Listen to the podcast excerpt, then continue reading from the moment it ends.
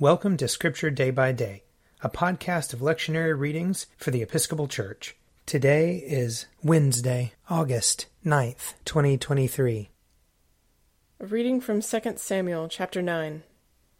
David asked, Is there still anyone left of the house of Saul to whom I may show kindness for Jonathan's sake?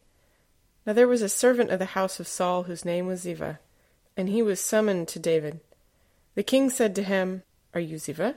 And he said, At your service. The king said, Is there anyone remaining of the house of Saul to whom I may show the kindness of God? Ziba said to the king, There remains a son of Jonathan. He is crippled in his feet. The king said to him, Where is he? Ziba said to the king, He is in the house of Machir, son of Ammiel, at Lo Debar. Mephibosheth, son of Jonathan, son of Saul, came to David, and fell on his face and did obeisance. David said, Mephibosheth! He answered, I am your servant. David said to him, Do not be afraid, for I will show you kindness for the sake of your father Jonathan. I will restore to you all the land of your grandfather Saul, and you yourself shall eat at my table always.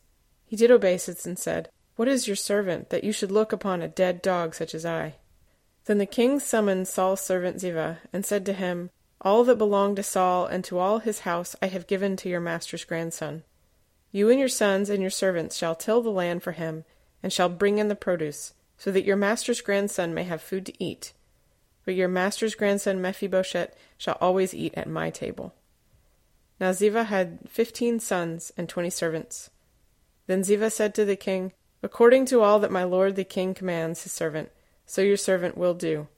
Mephibosheth ate at David's table, like one of the king's sons. Mephibosheth had a young son whose name was Mica and all who lived in Ziba's house became Mephibosheth's servants. Mephibosheth lived in Jerusalem, for he always ate at the king's table. Now he was lame in both his feet. Here ends the reading. Psalm 119. Oh, how I love your law! All the day long it is in my mind. Your commandment has made me wiser than my enemies, and it is always with me. I have more understanding than all my teachers, for your decrees are my study. I am wiser than the elders, because I observe your commandments. I restrain my feet from every evil way, that I may keep your word. I do not shrink from your judgments, because you yourself have taught me. How sweet are your words to my taste! They are sweeter than honey to my mouth. Through your commandments I gain understanding, therefore I hate every lying way. Your word is a lantern to my feet and a light upon my path. I have sworn and am determined to keep your righteous judgments. I am deeply troubled. Preserve my life, O Lord, according to your word. Accept, O Lord, the willing tribute of my lips, and teach me your judgments. My life is always in my hand, yet I do not forget your law. The wicked have set a trap for me, but I have not strayed from your commandments. Your decrees are my inheritance forever. Truly, they are the joy of my heart. I have applied my heart to fulfill your statutes forever and to the end.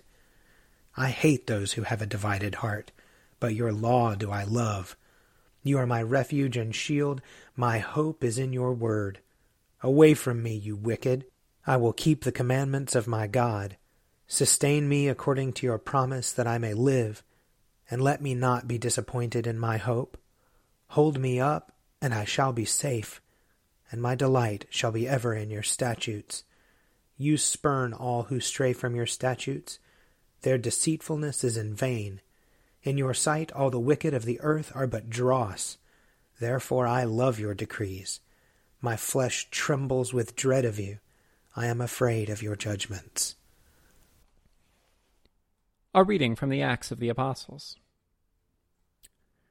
While Apollos was in Corinth, Paul passed through the interior regions and came to Ephesus, where he found some disciples. He said to them, Did you receive the Holy Spirit when you became believers? They replied, No, we have not even heard that there is a Holy Spirit. Then he said, Into what then were you baptized? They answered, Into John's baptism. Paul said, John baptized with the baptism of repentance, telling the people to believe in the one who was to come after him, that is, in Jesus. On hearing this, they were baptized in the name of the Lord Jesus. When Paul had laid his hands on them, the Holy Spirit came upon them, and they spoke in tongues and prophesied. Altogether there were about twelve of them.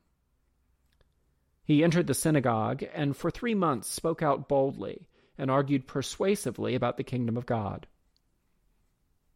When some stubbornly refused to believe and spoke evil of the way before the congregation, he left them, taking the disciples with him, and argued daily in the lecture hall of Tyrannus. This continued for two years, so that all the residents of Asia, both Jews and Greeks, heard the word of the Lord.